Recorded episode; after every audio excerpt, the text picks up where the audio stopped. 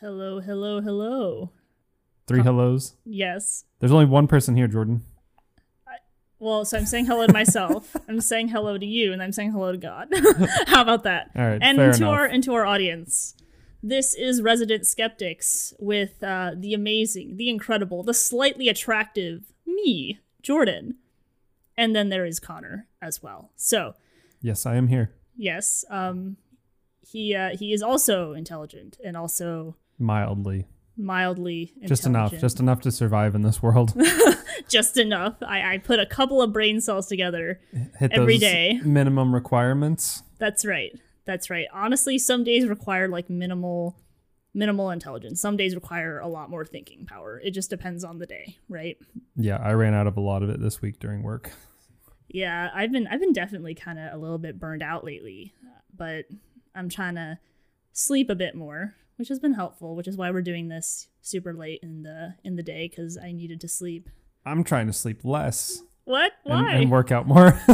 Oh, that's true. That's true. We could have a whole conversation about fitness. I like fitness. When I say fitness, I mean health. Fitness is good, everybody. Just remember, as long as the government's telling you what to do with your health, you might want to think about exercising. Yeah, exercise is good for you. It changes my entire day. Like if I'm feeling depressed, even if I don't feel like it, I will go to the gym. And it's like forcing yourself to do something against your will. It's really powerful. It's really powerful. And so I'd recommend people do it. And I actually went to a new gym. Oh no, was it Planet Fitness? No, oh, no, thank God. It was no. It was Sports Center. Okay, I've never heard of them. Yeah, no, it's really good. It's a bit expensive, but I figured it was worth it. And I went to the gym, went to the weight room, and if anyone doesn't know what I look like, I am a very small. I am a scrawny half Asian lady. I think we discussed in the last podcast. 130 pounds. 130 full pounds. 5'6" almost. 5'4". 5'4". Yeah. Oh, I think there was actually a meme about being able to throw people that were 5'4" and under this week. You'll have to show me that later. I'm curious. But I literally went into the gym and. It was about 90% men, and they were just, some of them... I think it normally is. Well, some of them, here's the point. Some of them were like, you know, all of them were pretty muscular for the most part, but some of them were unnaturally muscular, like for sure. Like steroids? Oh, yeah. Like when your neck is as thick as your head, like you're doing something. There's nothing wrong with that, Jordan. There's nothing wrong with looking like a tree. If he wants to look like a tree, that's fine. I'm just saying, this is a personal Jordan opinion. I don't have any data to back this up. But it ain't cute, all right? It's not cute, all right? But some of them were, like, genuinely, like, naturally muscular. But it's a very, very intimidating place. But it's important to just, like, you zone in on what you're doing and you don't look around too much. Mm-hmm. And then everything's fine. And hope that no one's staring at your butt, which would be unfortunate. It happens. Yeah, it's going to happen. It's just going to happen. But don't get too offended, all right? Just that better going. Just be all that they do. What?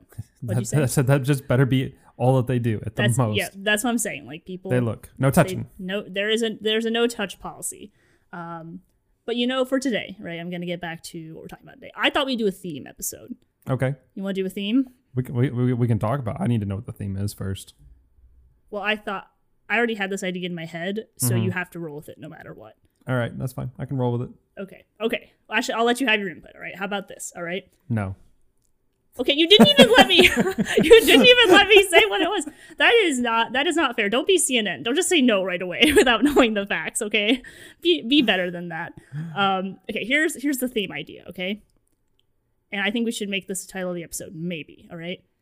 Okay. Things that the media doesn't want you to know / won't cover, but we're going to cover them today. Oh, we can do the same every single week. Okay. That's pretty easy, especially considering the main ones that are out there and just what they do.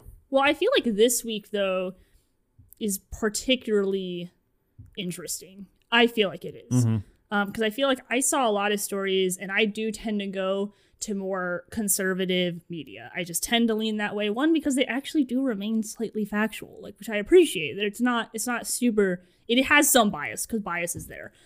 And we have to acknowledge that. But in regards to like where I get my facts, like they link out to their sources. I'm like, okay, I can find this source. I can look at it myself. Mm-hmm. I found that they covered a lot of stories that I wasn't seeing really talked about in more liberal media or more mainstream media. And I think they're really important stories that if people actually knew about them, they'd have a serious issue with what's going on. You know what I'm saying? Yeah. Yeah. Definitely one of those, like, those headliner stories that are really important, but because somebody else thinks it's not important, we don't hear about it. Exactly. And there is a specific story that we're going to talk about today. We have a lot to talk about. We have a lot to talk about and a lot to discuss and a lot to agree on and disagree on here.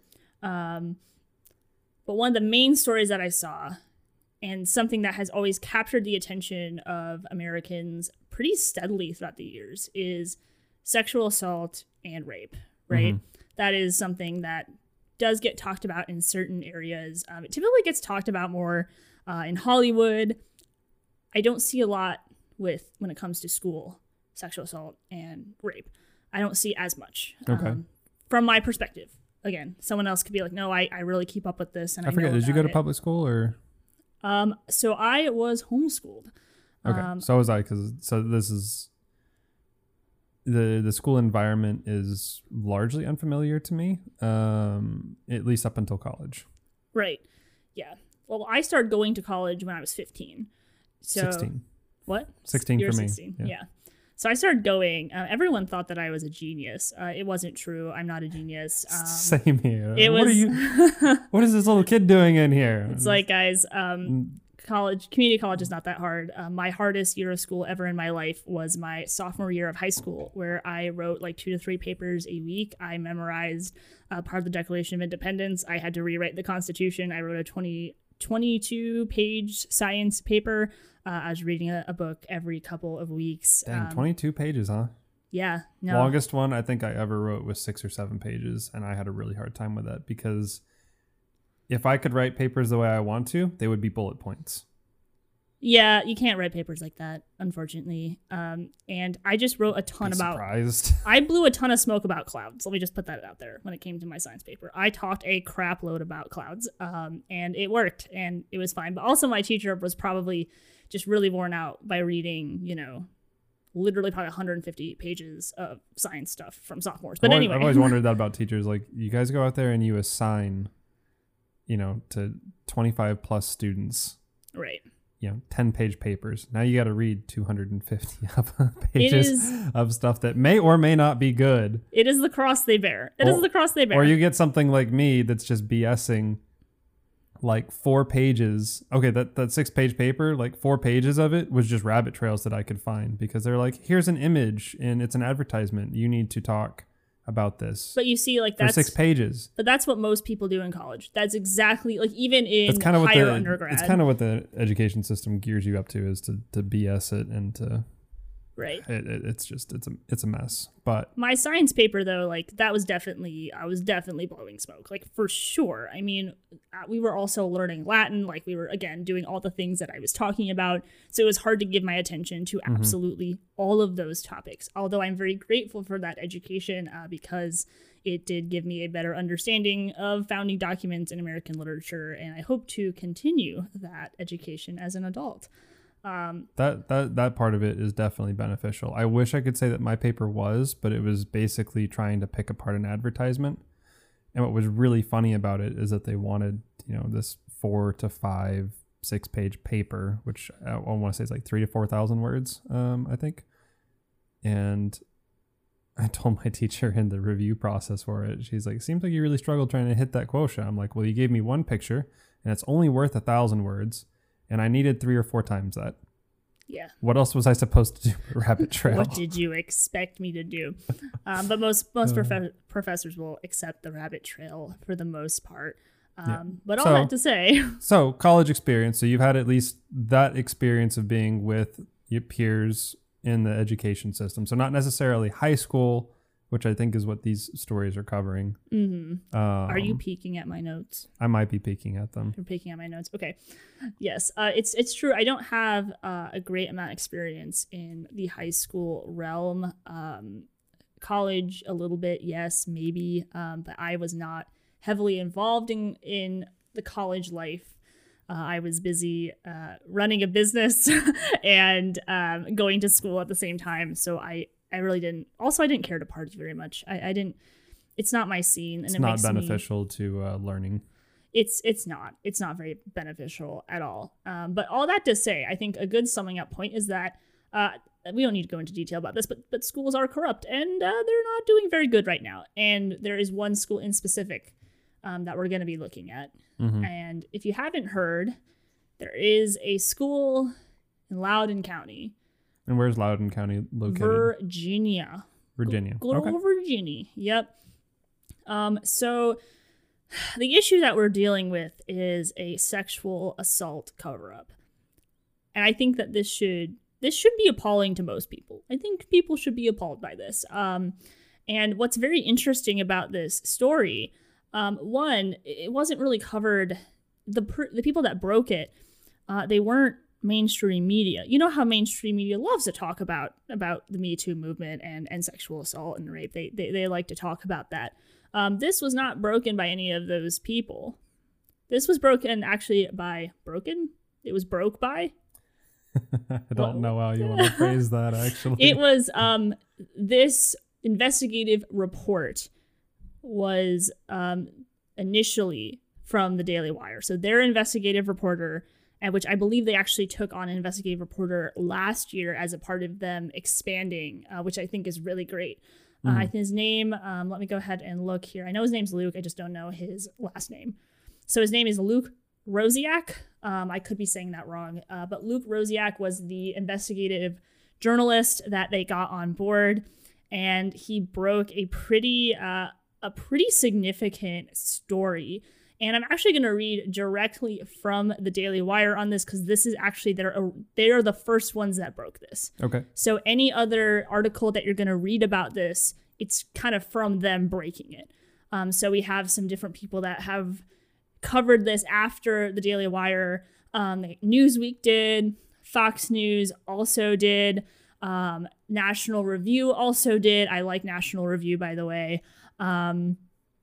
And I think there have been more Daily Wire articles based on their own expose that they've released. So let's go ahead and jump into this, because I think it's really important. Okay, let's do it. All right. So basically, the title of the article is Loudoun County Schools Try to Conceal Sexual Assault Against Daughter in Bathroom. And this is what the father is alleging. Okay, but we're going to read this article, and it's going to get crazy, all right? So we're going to stop, and we're going to talk about it. All right, here's a direct quote.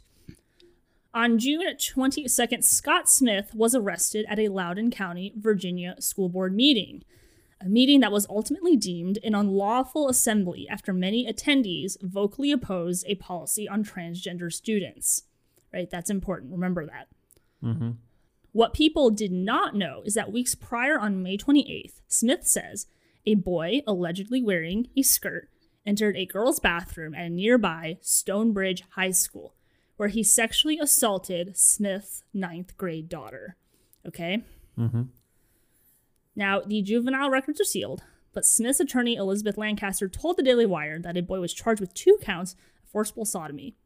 1 count of anal sodomy and 1 count of forcible, I don't know how to say this word. Fellatio. Thank you, Connor. Forcible fellatio related to an incident that day at school. As a result of a viral video showing his arrest, Smith became the poster child for what the National School Boards Association had suggested could be a form of domestic terrorism. A white blue-collar male who showed up to harangue? What is that word? I don't know how to say that one. I will find it. Keep reading. All right. He showed up to obscure public servants on his local school board. If someone would sat down and listened for 30 seconds to what Scott had to say, they would have been mortified and heartbroken. Minutes before Smith's arrest, the Loudoun County Public Schools superintendent lectured the public that concerns about the transgender policy were misplaced because the school system had no record of any assault occurring in the bathroom. Cool. So the school's not keeping count, basically. From what I'm understanding from the article, there was, if anyone remembers this, there was this viral video of this guy being like arrested and taken out of this school board meeting with like his pants down. Like it was horrible. And they ended up trying to arrest this guy for like and be like making a case like, hey, domestic terrorism. And he was upset, and he admits to getting reasonably upset because there had been an assault at that school, and they were saying like, we don't have any record of this. This didn't happen here. And he's like, what? I'm sorry. Like, my daughter was sexually assaulted. I need to find the place in this article that talks about the kind of things that they did to prove that this guy actually did what this ninth grader said. They did do a rape kit, from what I know, and it came out favorable to the prosecution's case. Okay. That this guy had sexually assaulted her. And same guy that was charged with 2 accounts of forcible sodomy. And I did check, fellatio would be oral. Okay. So 1 count of anal sodomy and 1 count of forcible fellatio. And then harangue is a lengthy and aggressive speech, just for some definitions on those words that are in this article. Yeah. But let's continue on with the part that was important about this whole school board meeting regarding transgender bathroom policies. Direct quote from the report. Then a woman wearing a rainbow heart shirt, a left-wing community activist, told Smith she did not believe his daughter, he says.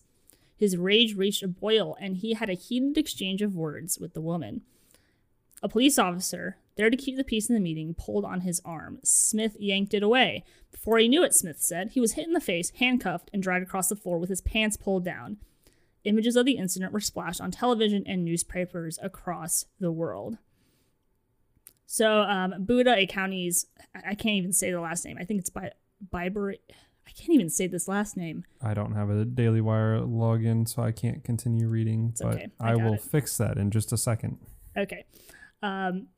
So Buda, the county's progressive top elected prosecutor who has close ties to the school board's most liberal members, appeared in court to personally prosecute Smith for disorderly conduct and resisting arrest. He ran on a platform of ending mass incarceration, but she wanted to put Smith in jail for the misdemeanors. As prosecutor, she would have known about the case involving Smith's daughter. The suspect, juvenile court prosecutors assured Smith, was being held responsible. He was on house arrest, confined to his mother's townhouse. According to Lancaster, a conviction was expected on October 14th, likely in the form of a guilty plea to a lesser sexual assault charge. So from this, all right, so far, here's what we got. This sexual assault happens. Mm-hmm. I think the guy's name is Ken Smith. Let me make sure I get his name correct. Scott Smith, he hears from the school board that, or he hears, he's contacted that his daughter has been attacked. And he realizes that it was deeper than just an attack. It was also a sexual assault, and so he was very upset, like any parent would be. Like if you had a daughter and she was or a son, and they were violated, you would have an issue with that, right? Absolutely, right. And so obviously he got heated. He admits to being heated, but the school board kind of tries to sort of cover it up. And they're like, actually, at this school board meeting, they're like, that actually, we don't have any record of that happening. And also, according to Smith, they wanted to have the incident in-house. Like, they didn't want to call the police. Right, so they're trying to handle it, well, like you said, in-house. Any reason why they deemed the board meeting an unlawful assembly? I have no idea, which doesn't make any sense. It wouldn't be an unlawful assembly because it was a public school board meeting. Right. The public is allowed to attend. We get on the Daily Wire here is that after many attendees vocally opposed a policy on transgender students, I mean, I could see an unlawful. Well, this was June of this year. Yep, June 22nd. Okay, so maybe unlawful assembly could have been because of COVID restrictions, but I don't. There's no mention of it, so I was curious if you knew anything else about that. I'm trying to remember some of the things. Like, there's been a lot of stuff going on with Loudoun County. I'm pretty sure Matt Walsh actually went over there pretty recently, and they tried to stop him from talking about it because he wasn't a resident. And then he decided, he's like, you know what? That's fair. I'm going to go ahead and just rent an apartment in Loudoun County, and I'm now a resident of Virginia. So wonderful. So he was able to get in. That's awesome. And speak. So, but here's I think what's a little bit appalling about this. There's a couple things I haven't mentioned yet. Mm-hmm. The first thing is that the school board tried to cover this up. Not only did they try to cover this up, but then they tried to actually blame Scott Smith, right? For, it's like, oh, domestic, oh, we're sorry for the scene that he caused, and like for the people that saw him get upset, and you're like, you need resources or help. So they didn't even record it, and then they tried to push off the attention on the victim's parent. Yes, that's correct. Like they tried to like push all the blame onto Scott Smith. And then I believe, you know, obviously they had the school board meeting, and he got upset that they wouldn't even admit that this had happened. Mm-hmm. Now, here's the thing that is also very concerning, is that this same boy sexually assaulted another girl. They transferred him into another school, and then he proceeded to sexually assault another girl in the bathroom. And then another, because he's got two previous victims before this one. Where is that in there? He's been charged with 2 counts of forcible sodomy. Although I guess that could be. Well, I was thinking that one person. Well, that's what when I read that, I figured that it was referring to Smith's daughter. Well, that's the way that I read it. Saying that the juvenile records were sealed. Boy was charged with 2 counts. Related to an incident that day at that school. So it is referring directly to Smith's 9th grade daughter. Okay, but you're saying he already has a history and was moved schools. So, well, here's the thing. So this happens, right? Right. This is the first one that I'm aware of, okay? And then 4 months after this, he sexually assaults another girl. No way. Yes, that's what I'm trying to say, is that they transferred him to another school, and then he did it again. He did it again. And there's not been a punishment or an outcome from this, because it's still ongoing, isn't it? As far as I'm aware, like, I think are there even trials at this point? So Lancaster, this is a quote, Lancaster told the Daily Wire that she accompanied Smith's daughter to meetings with prosecutors, that the suspect made self-incriminating statements in an interview, that prosecutors brought the charges, and that a conviction was expected imminently, likely in the form of a plea deal to a charge of felony aggravated sexual battery.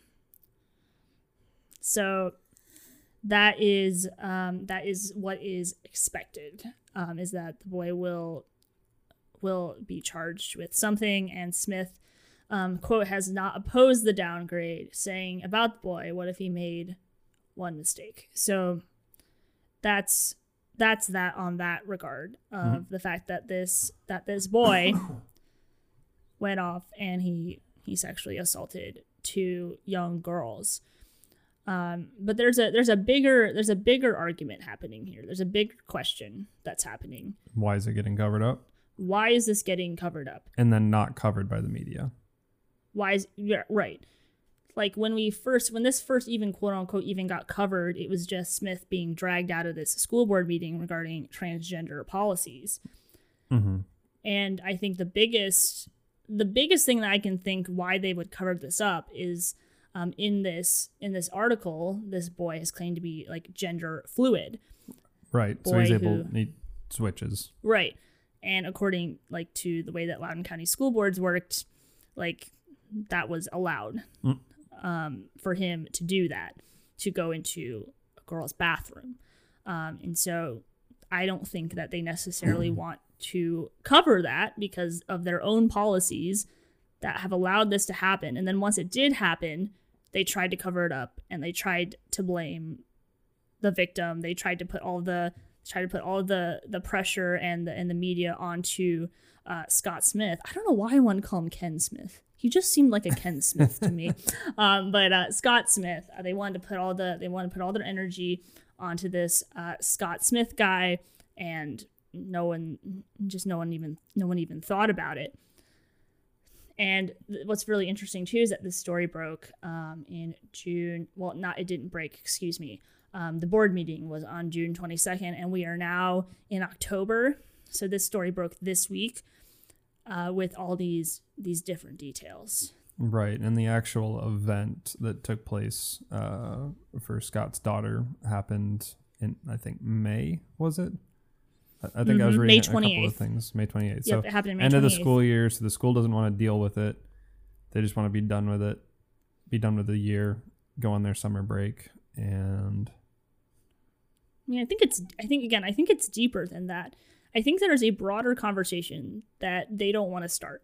The broader conversation is, are these transgender policies actually going to keep our children safe? And I would say the answer to that is an astounding no.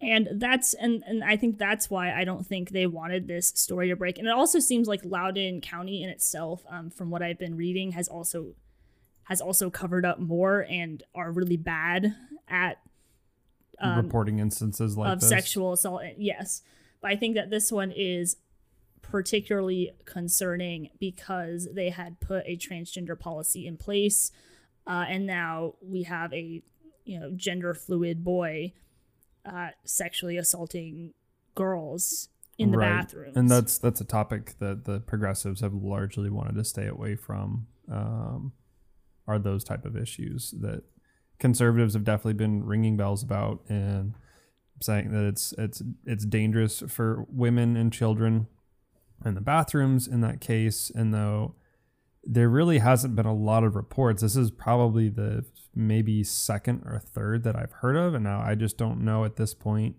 if it's because it is actually infrequent or if they're covered up like we're seeing. Yeah. And I think it's two things. I think that it's being covered up or it's being underreported. One, because of cover up, or two, because victims won't come forward. I think it's a combination of those two things. I would say it's definitely a combination there, at least of those two factors. There's probably other factors that would work into why these stories don't break until months or years later or never at all. Right. And it is a very serious issue that I think does need addressing in this country. And it's one where I find myself aligned with other groups like feminists and such that I don't normally agree with. But on this, I would agree. This needs more airtime. It needs to be talked about more. People need to take it more. They need to take it seriously. And schools like this should be facing some sort of repercussions for not reporting it. Well, one of their school board members did just resign, I think, yesterday. So that's really good.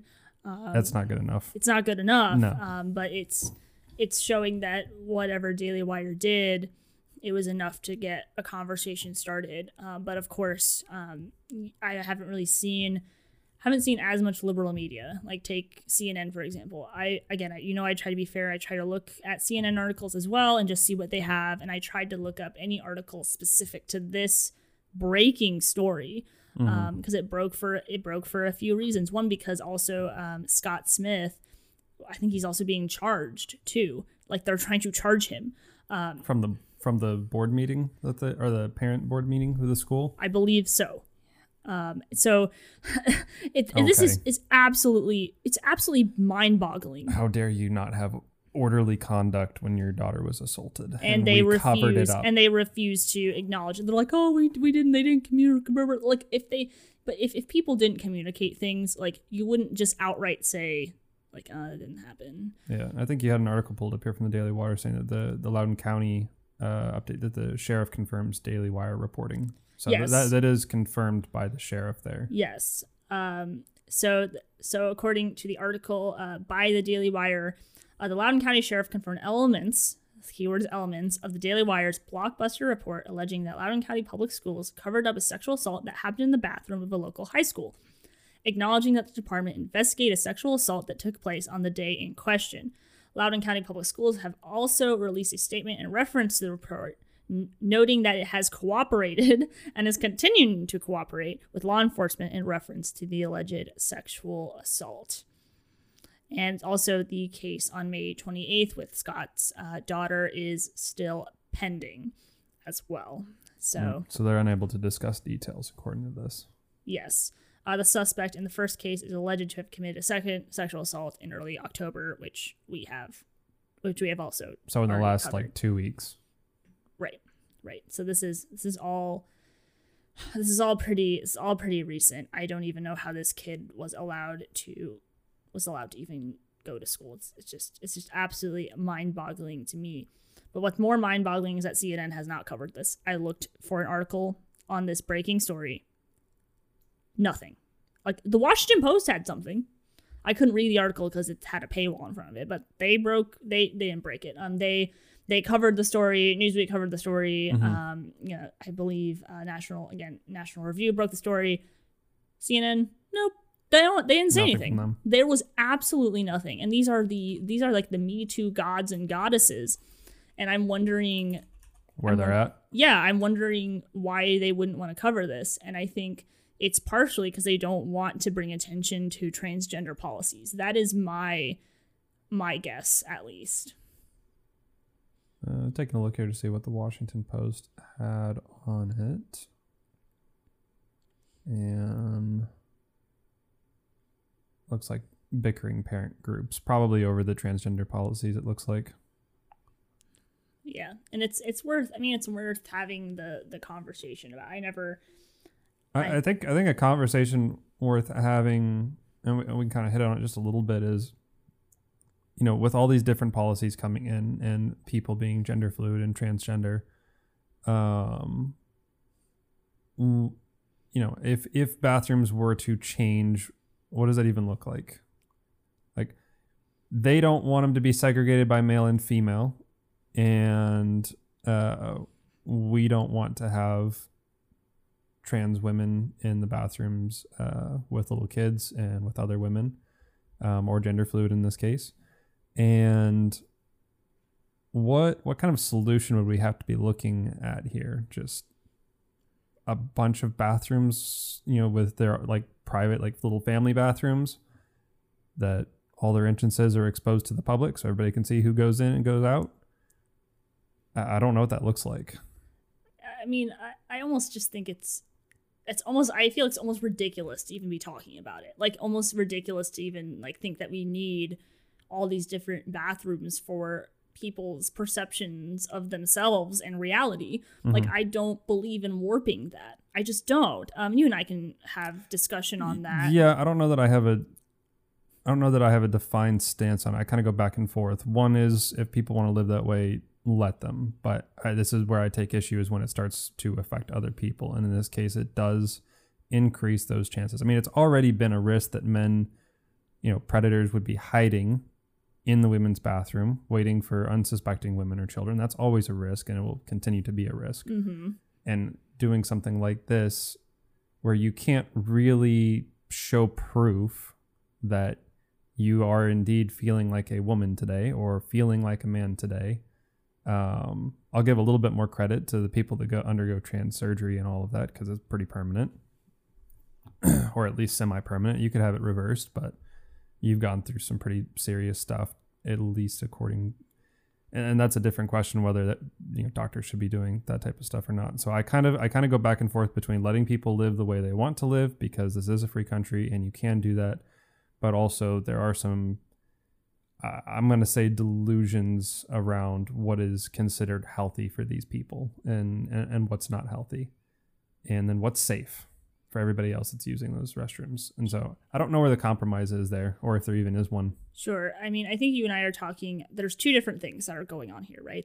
I believe there are people who genuinely have some type of gender dysphoria that are going through that. And I don't, mm-hmm. Definitely. I don't necessarily see them, and I as you know, like, I sympathize greatly.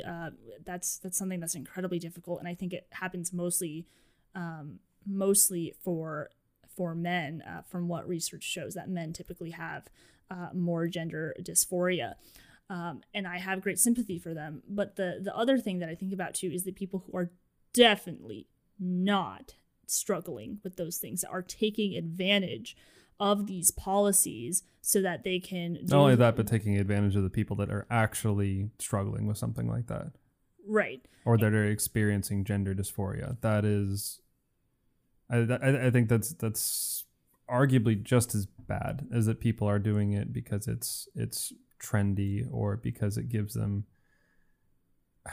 Honestly, I can't quite wrap my mind around it, what it is that entices people to to jump on that when they really don't feel like that.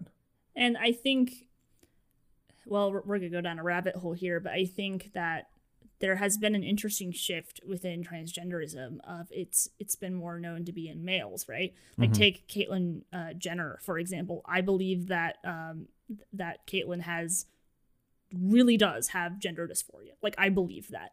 I believe that there's a struggle there. I believe Blair White has gender dysphoria. In fact, Blair has said as much, right? And it's like, and Blair's like, yeah, there is a chemical issue in my brain that makes me want to be more like this. And there's really no cure that Blair knows of, and I don't really know of a cure either.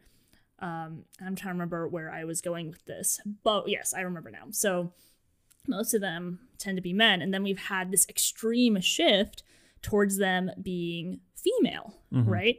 And we see that shift, and it's like, what the heck is going on? And this might be something for you to learn, Connor, because you might not know as much about this. But females, they really tend to just bond over pain. Like that is a thing that they do. Like it's almost kind of this, it's almost this social contagion of like, if they're having, if they're going through an eating disorder, like, oh, we're all going through eating, or they're all having these issues together, right? And it's almost kind of like a trophy. It's a way to get attention. And I want to be careful of how I'm talking about this. And maybe I need to change a little bit of my language. But for them, I think it is a way of being accepted and being different at the same time, which the two of those kind of go against each other a little bit. But it's moved into, more eating disorders or cutting or something really bad like that to now like, oh, now I'm non-binary. Oh, now I think I'm transgender. And you get attention from that. Right. Like, think about it. Like, we have an entire month celebrating that. Why wouldn't you want to be celebrated? Why wouldn't you want that kind of attention? And so and think about this too, it's been a while for us. We're very old. But teenagers tend to not think very straight whatsoever. I'm old enough, but young enough to still have a good grasp of what I was like as a teenager. Right. And even though I was fairly grounded, I still had some issues, and it was just like a hurricane in my brain, and it was just really, really difficult, and I wanted to be accepted too. So, you have these girls who they have bad home lives. Maybe their parents are divorced. Maybe mom is separated from daddy, but she's living with another man, and they have half siblings, or there's drugs, or there's alcohol. You name something, right? And you want something to get attention, and you want something to kind of help relieve some of that pain, and to be noted from your peers and be celebrated by them for doing this. I think that is a stronger motivator than you and I might realize. And of course, there's a lot of danger to this if they go down too far, especially with females, because if they take off, if they do a top surgery, you can't get your breasts back. Nope, they don't come back. And they're gone. And so that's a really, really big decision that I just don't think teenagers are capable of making. Certainly not kids, which we seem to be prolific amongst the progressives, especially in Canada now. If you don't support your child's whatever it might be, if they want to transition, you don't support it, then child services can come and remove the child from your home, because now it's considered child abuse. Right. But you've actually brought up a common theme here. The left does not want to protect children. They don't. They made that very clear when they took pedophilia off the mental health. Yeah, list, no, that's effectively. That is 100% a perverted issue going on in the brain. Right, and them trying to normalize pedophilia as well. Right. Cuties, for example, on Netflix. Oh gosh, let's not talk about that. I can't. But the left has no desire to protect our children. They want to allow for them to make these decisions, to mutilate their own bodies, okay? I tell you what, kids that are 4 or 5 years old, when I were childcare, I had to ask the parent whether or not they could have, graham crackers or goldfish, because they don't know them when they have an allergy. They'll eat anything. Give them anything. Absolutely. They'll just eat it. Like kids are just, and I know kids have a lot going for them. I think they're a lot smarter than I give them credit for, but they are not developed yet. Their brains are not there, and we need people to guard them and to protect them. True. And that should be the parents' jobs. And it doesn't make sense that parents are being forced into their children's whims, quite honestly. I mean, it's the amount of things that I wanted to be when I was little. It's a long list, I'm sure. Right. And, you know, they can't get a permit until they're 14 or 15 in some states, 16 in some states, and you can't vote until you're 18. You're not considered an adult until you're 18. You can't drink until you're 21 or get a gun permit to conceal carry. You can get firearms at 18. And then you can't rent a car without having some significant fee for insurance until you're 26. So why would we allow children to make these kind of just rash and damaging, I think is the word, damaging decisions, things that they can never... hormone treatments at that age would be extremely damaging to your growth. Well, here's what's infuriating. Here's what's genuinely infuriating is that the government, like, they're the ones that are pretending like they care. But no one, I tell you what, no one cares about your child as much as you do, right? No one knows your child as much as you do. No one loves your child as much as you do. We are not parents, right, Connor? At least I don't know. I don't know if Preston's expecting or not. But no, but with all of my younger siblings and growing up, it was. I mean, the amount of how many have I seen since babies that I have like clear, vivid memories of changing all their diapers? Probably five of my siblings. So, and you love them way more than any school board does. Mm-hmm. You love them more than Joe Biden does. Well, he does like kids, which is very creepy and disturbing. But for the government to come in and just be like, yeah, we know what's best for your child. We know that it's okay if they mutilate themselves and without your permission, without your consent. If you get in the way, we're going to try to do something about it. We're getting closer and closer and closer to that. We're already there with the COVID mandates, the COVID vaccine mandates, where the government's telling you what's better for your health and your kids' health and your spouse's health and your family's health. They're just kind of legislating it at this point. Right. And I think it is up to parents to stand up and say, hey, I know what's best for my child. My child is healthy and they I don't think that they need this vaccine. Now if they prove and they choose to get for their child, that has to be up to them, but they shouldn't be told. Yeah, I'm going to go with the opinion that the parent knows what's best for their kid. And the fact that we're trying to tell parents what's best for their child in regards to their health, in regards to it's not just telling, it's forcing at this point. It used to be educating and telling and informing them. This is probably what's going to be best. We think this is best. We highly recommend this. And now it's get this or you don't go to school. Get this or you don't have a job. And that's where we're at with it now. Right. And I think we even have a group of parents that are they're just terrified. I think they really have bought into some of the narrative. I was actually shooting a wedding. I want to say it was like a week or so ago. And I went into the bathroom and they required all of us to wear masks. So I wore a mask and I walk in and there's this little, she's like probably 2 or 3 and really cute kid, you know, just really cute little girl. And her mom is like putting this mask on her, this cloth mask. And she's like, here, do you want your froggy to wear a mask too? And so so she's wearing this mask and this kid looks so sad.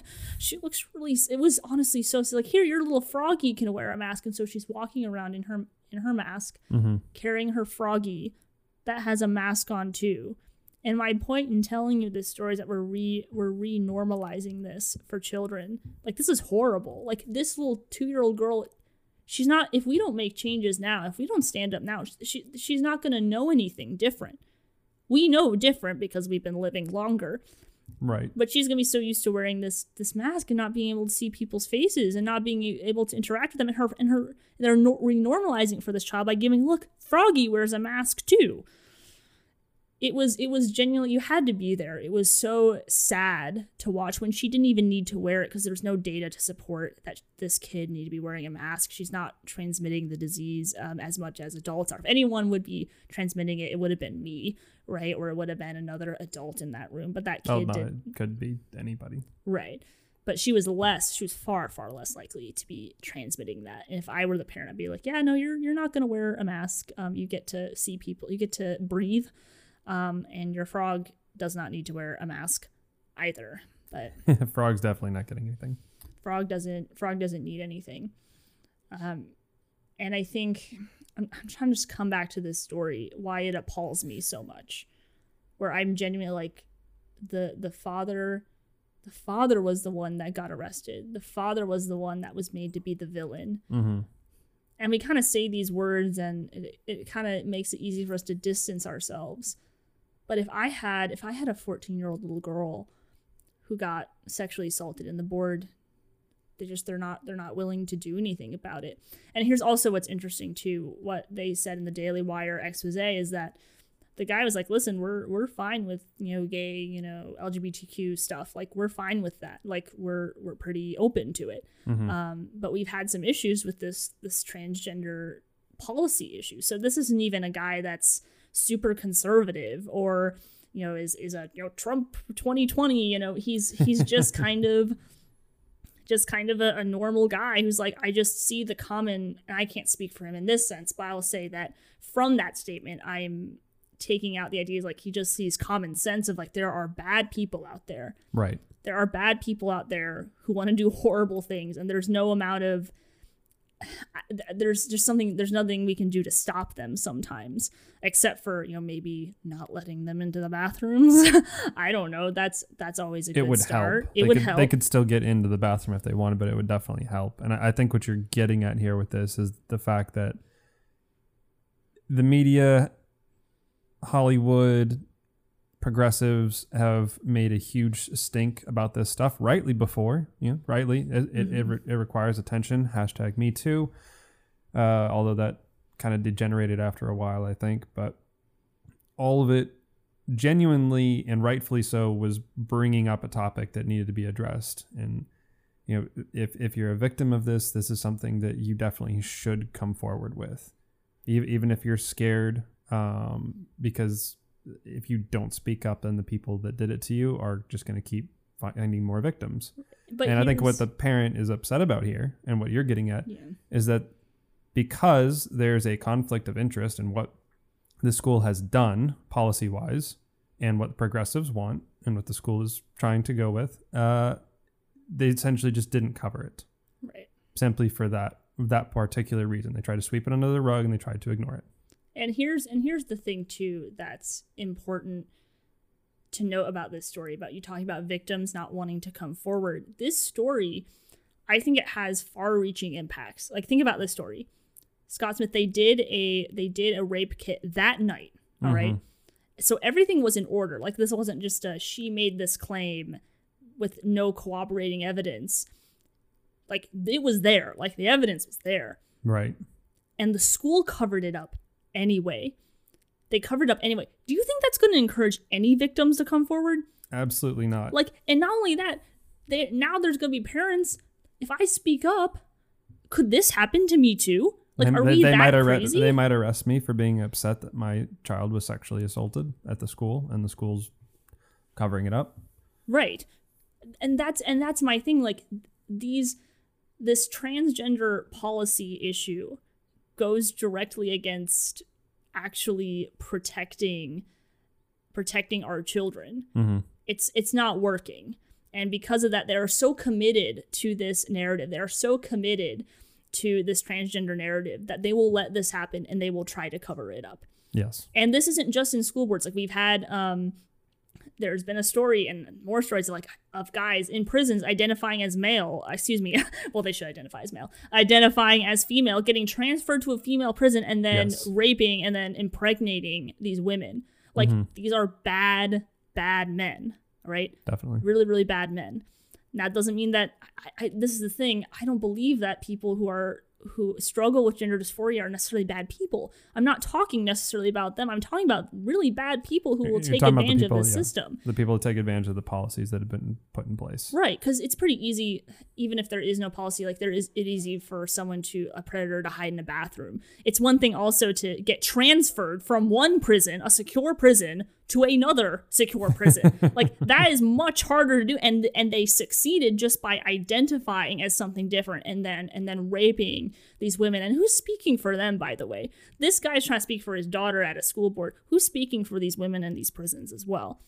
Where's the media on this? Like, that's, and this is what's so, the double standard is infuriating. If you want to stand up for sexual assault, that's fine. But you need to stand up for it, no matter what you have to go against to do it. Yep. And that's my big issue. You don't get to pick and choose. You don't. But they have to maintain all these narratives. And their narratives, and we even talked about it on our last episode, where all these narratives eventually contradict and eat each other alive. Mm-hmm. We talk about the feminist ideology and transgender ideology. You can't have women being just as good as men and different from men, but also there's no difference between men and women too. Like these ideas can't coexist together peacefully, right? No, they don't work. They conflict. They don't. And my last point, I'm out of breath because I'm upset about this. This makes me upset. That I think that as time has continued on, from the statistics that I've been taking the time to read and look through this week, that sexual assault has risen in schools. Mm-hmm. And you have to ask yourself the question, do you think transgender policies are going to make these statistics go up, or are they going to contribute to that statistic rising? So I think I have a Politico article here.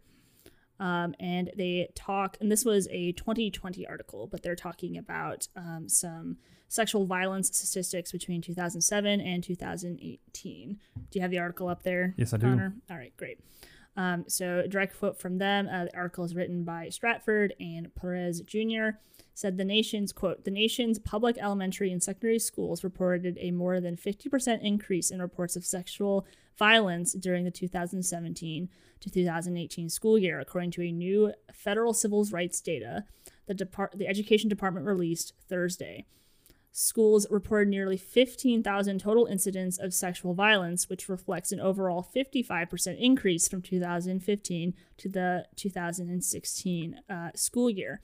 So there's that as well. There is a Politico article. It's called Sexual Violence Reports Rise Drastically at Schools, according to the Department of Education. You can go look at that article because they also have a section, which I appreciate, called The Context, which is really good to see the context behind the data.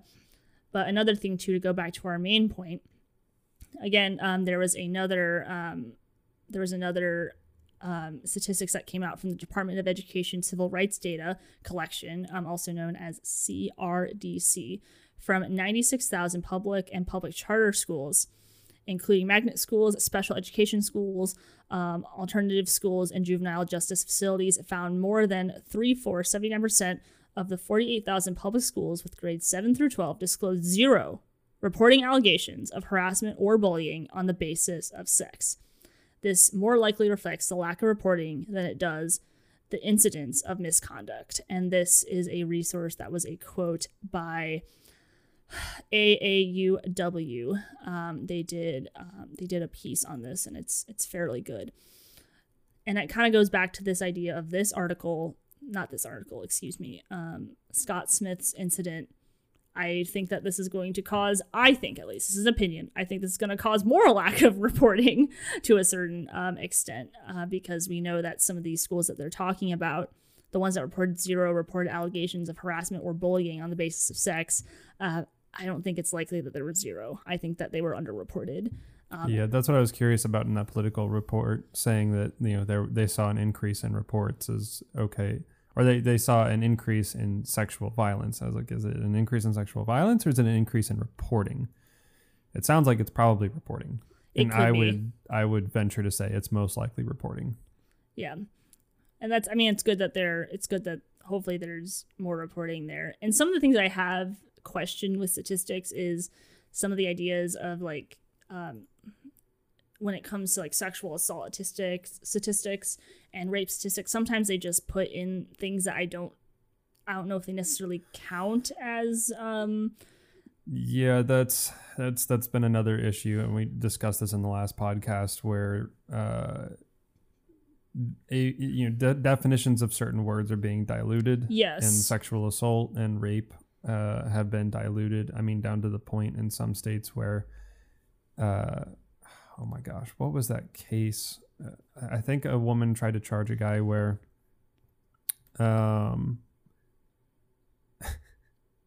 they got intimate and she did not Oh, I remember this one. She didn't enjoy the sex or something like that. Oh, okay. So there's been that one. There was one where they were having sex, but he touched her breasts, and she didn't give him permission to touch her breasts, so she went ahead and filed a sexual assault complaint against him. But they're having sex, though, right? Yes.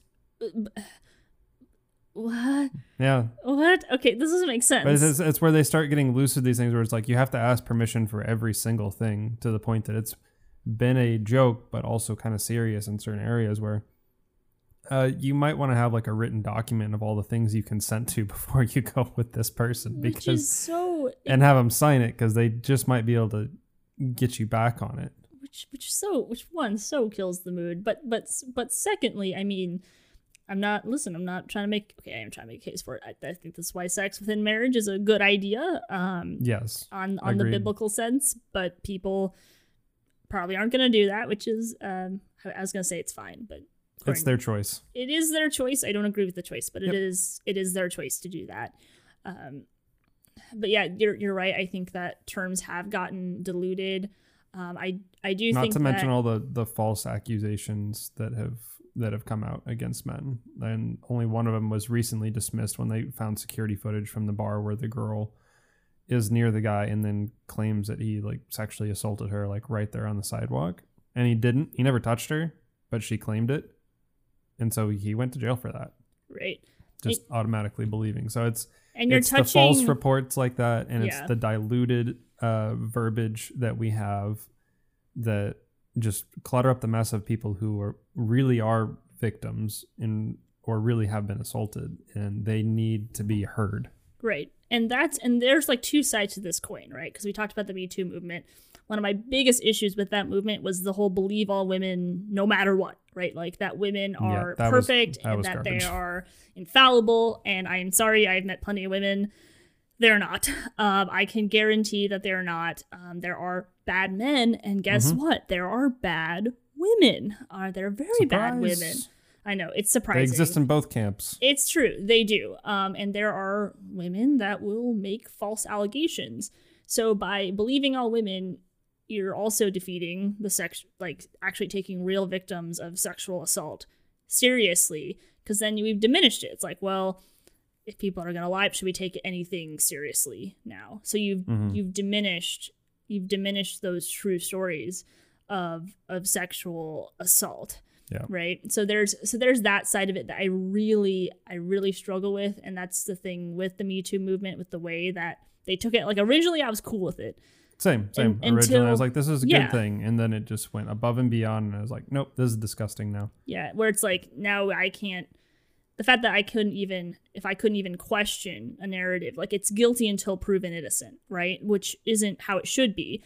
And that's why I think this case with Smith is important, is because they have the evidence. Mm-hmm. They got it there. And it looks like the kid is going to get charged on some level, which... Yeah, and it does seem that the daughter is doing better now. It took a lot of work through the summer with the parents, and I think with counselors and such to help her through it. But it sounds like she's doing okay now. Which is good. To pray for her as she deals with that event. Right, because I think the one person we haven't mentioned a ton on a personal level is this girl. Mm-hmm. Can you imagine like your father getting arrested for standing up for you? Oh, it wouldn't. If it was one of my sisters, it wouldn't have been just my dad. Yeah, I think you would have had a whole group of guys. There's a lot of us in the family. Yeah. Just imagine her in this situation, and I'm glad that her identity is being concealed, because I don't think that she needs this kind of attention. But effectively, that family's been handed two blows, none of which I would pin on them. She certainly didn't incite it. I don't believe that. She's a ninth grade girl. No matter how a woman might dress or make herself, more provocative towards men, that is not an excuse to touch her. Mm-hmm. It's not a reason for any of that. So agreed. In no way, shape, or form did she do anything to incite such an event to occur to her. But then I can't believe that they're charging the dad for being pissed about that. Yeah. No, I would, if I were a dad or a mom, I would be I would just be absolutely outraged. I think he's probably even more outraged from what I can tell at the school. I'm sure. 'Cause it sounds like they did the right things. Yeah. They got it filed away. They got the rape kit test. So the evidence was there. They spoke out and then the school shut it down. So you hear all these Me Too movements and all these cries of you need to speak out, and then you get shut down. Yeah.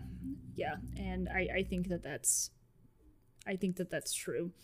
But I think the good news out of this too is that, and I'm almost contradicting myself because it's almost like, oh, maybe more people won't speak out. I think that there's people that understand that what the school board did was wrong, and they know that their chances might be bad. But I think there's a whole movement going on where I think conservatives understand that they might be taken down, but they're gonna go down trying. Mm. And I think that's what's gonna happen with this. Is I think we are gonna see more eventually as the world starts to get crazier. We're gonna see more people standing up, even if the odds aren't good. And you see people, organizations like the Daily Wire giving those people a voice. What would have happened if the Daily Wire hadn't investigated this? I don't think that this story would have gotten very far. Be curious to see what happens with the second story with the perpetrator. Because hopefully, God willing, that school doesn't do the same thing and it gets brought into the light right away and he's not able to continue school hopping. Which that's the part I can't even fathom. Like, I can't even fathom how on earth this kid was even allowed to go to another school. Yeah, how does that sit on the conscience of the school board? Like, if I can't even, like, and this is what's so, like, almost just mind-blowing. Like, do any of these school board members have children? Like, would you want, like, a sexual predator, like, around the schools? And if they do, I'd start to make the case that maybe they don't care about them as much as they should as parents. I think that here's what I think, actually. Here's what I think. I think that they're cowards. Mm-hmm. I think that they're cowards. Cowardice will cause us to do things that we never thought we would do, regardless of the best interest of the people around us and those that we love. Right. Cowardice, and I think that's what this is, that they are scared of something greater and that they'll allow this to happen. They'll just allow it to happen because they're scared. Mm-hmm. What happens if we actually push back and make this public? And then we're going to get criticism from the left, from transgender activists, right, that are going to be up in arms about this. Mm-hmm. I think it's cowardice, 100%. I will say one other good thing that is coming out of this by the Daily Wire breaking the story and the parents continuing to fight this with the school is that not only are they uncovering this bias when it comes to events like this, these heinous events, is that they are also uncovering people that are willing to cover up situations that they don't want to deal with. Yes. And those type of people shouldn't be left in charge. Well, this is okay, actually, I'm going to take a quick break. Connor, don't kill me. I have to drink some water, so hang on. Just drink away from the microphone, then I don't have to edit out the gulping. No, I hear gulping. Stop. I'm sorry, guys. I got a little bit dry throat there. Talking a little too fast and maybe a bit louder. It's probably a bit louder. You're going to have to turn it down in post. It's all right. Don't worry about it. Oh, shoot. I took a gulp of water and I don't remember. And you forgot. I forgot. I was saying that it's a good thing that these people who are willing to cover up situations they don't want to deal with are being exposed. Well, here's the broader issue with that, too, is that these are institutions that they are trying to protect themselves from what I can tell. So, like, you basically, I'm going to go back to what I said in the very beginning, is that I think that schools are pretty corrupt. I do. Agreed. So how much can we actually, like, save them is another question. It's like, can we actually save these? Okay, we got rid of some of the bad people, or is it all made up of bad people? Like, I don't know. I don't know. I think there's genuinely, like, good teachers. Like, I think that the ones that I've met, I've met some good teachers. I have some friends that I think are good teachers, but I don't know. I need to sit in on one of their classes and see if I think they're a good teacher or not. I think in regards, like, I'm talking about more about their motives and what they're teaching.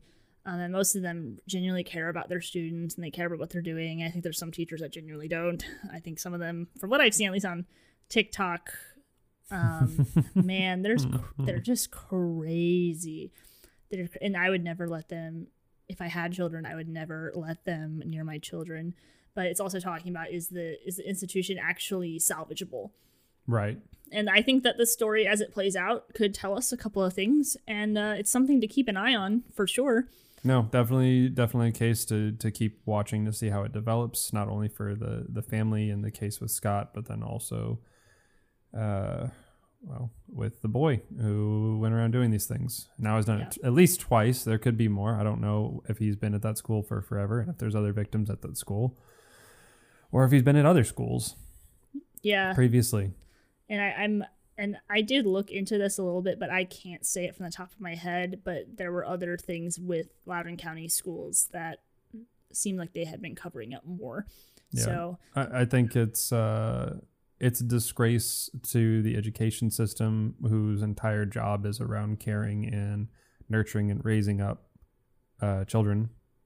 And here they are with an instance where one of them was hurt and they don't want to, they just want to look the other way. And this is for fear of persecution by the woke mob. Even though this is also on the woke mob's agenda, is sexual assault. So it's conflicting that they wouldn't do that. It is very conflicting, and it's very concerning. And I just feel like if we should be united over anything, it should be protecting our children. Though I don't think that the people in the higher up woke mob are actually they're actually interested in doing that. And you talked about the schools nurturing want to care for your children. I will make a case for homeschooling. No one loves and cares about your child more than you do. Mm-hmm. And finding like-minded moms and dads that want to homeschool and raise their children, like, now is the time to start before. Well, they definitely went up during COVID, but it looks like they're still staying up. There's whether parents are just afraid of putting their kids in school due to COVID, or whether it's because of critical race theory, or it's because of this type of stuff, or anything else that the schools are teaching. They're over-sexualized sex education for young kids. Whatever it is that parents are finding they disagree, I believe the statistics are showing that homeschooling is on the rise at this point. And I think that it should be. Yeah, and where there's a will, there's a way. Yeah. My parents never thought that they could sit down and teach, and honestly, like me and my siblings did a lot of self-teaching as well. There's a lot of really great curriculum out there that helps with that. Yeah, I started homeschooling myself essentially by the time I was like 13. Kids are capable of a lot, and they still need help though. They do need help, right? And that's why I said, build a community, right? Build a community. Mm-hmm. That's what we did in Michigan, where there's people that were better at math. I think one of them was like a math teacher, right? And that's what she went to school for, so she could teach math. And some people were better at art, like my mom, and so she was able to teach art. And so it's building that together. And I think also in regards to fighting back against school systems, take your money away. Like, seriously, like, take it away. Like, go somewhere else. If you have schools that are no longer getting populated, like, it might make them change their minds about what they're doing. Vote with your feet and go somewhere better. So I guess enough about that. But look into it yourself. The Daily Wire, again, they have a very comprehensive article on this where I butchered all the names.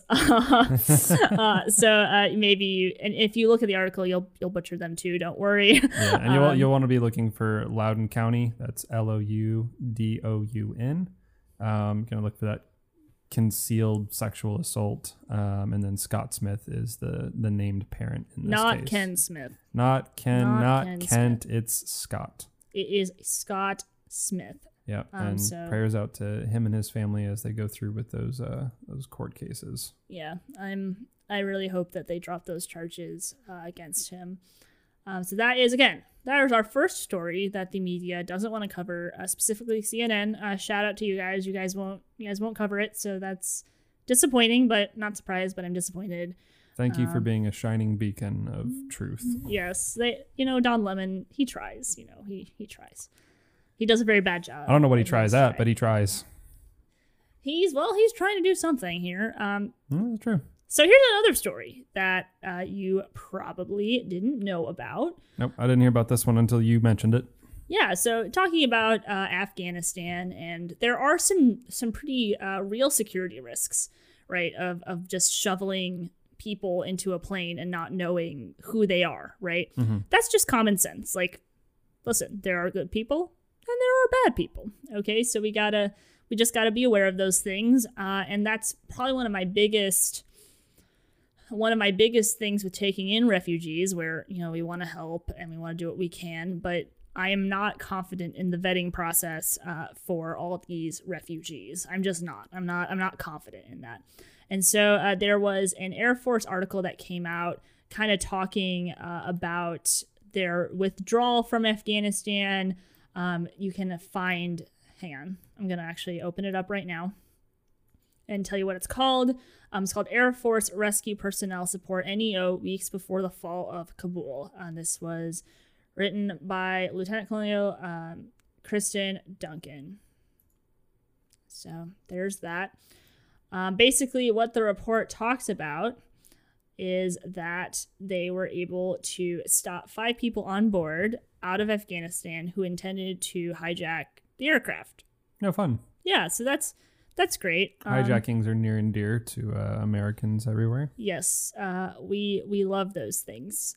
We love them very much. So just wanted to kind of bring that to your guys' attention, that we are bringing in, I don't even know how many refugees from Afghanistan that we've brought in. Right? I don't know at this point. But I imagine to get them out of them that, you know, we want to help people, we want to bring them in, but of course if we can't vet them, that creates a really big security risk for Americans, brings a pretty good security risk for our children. So just something to keep in mind, that not too many areas covered. But I will say, to redeem CNN, they did actually cover this article. They covered this story, and they seem to cover it pretty well. So you can also look at it on CNN as well. Fun stuff from them.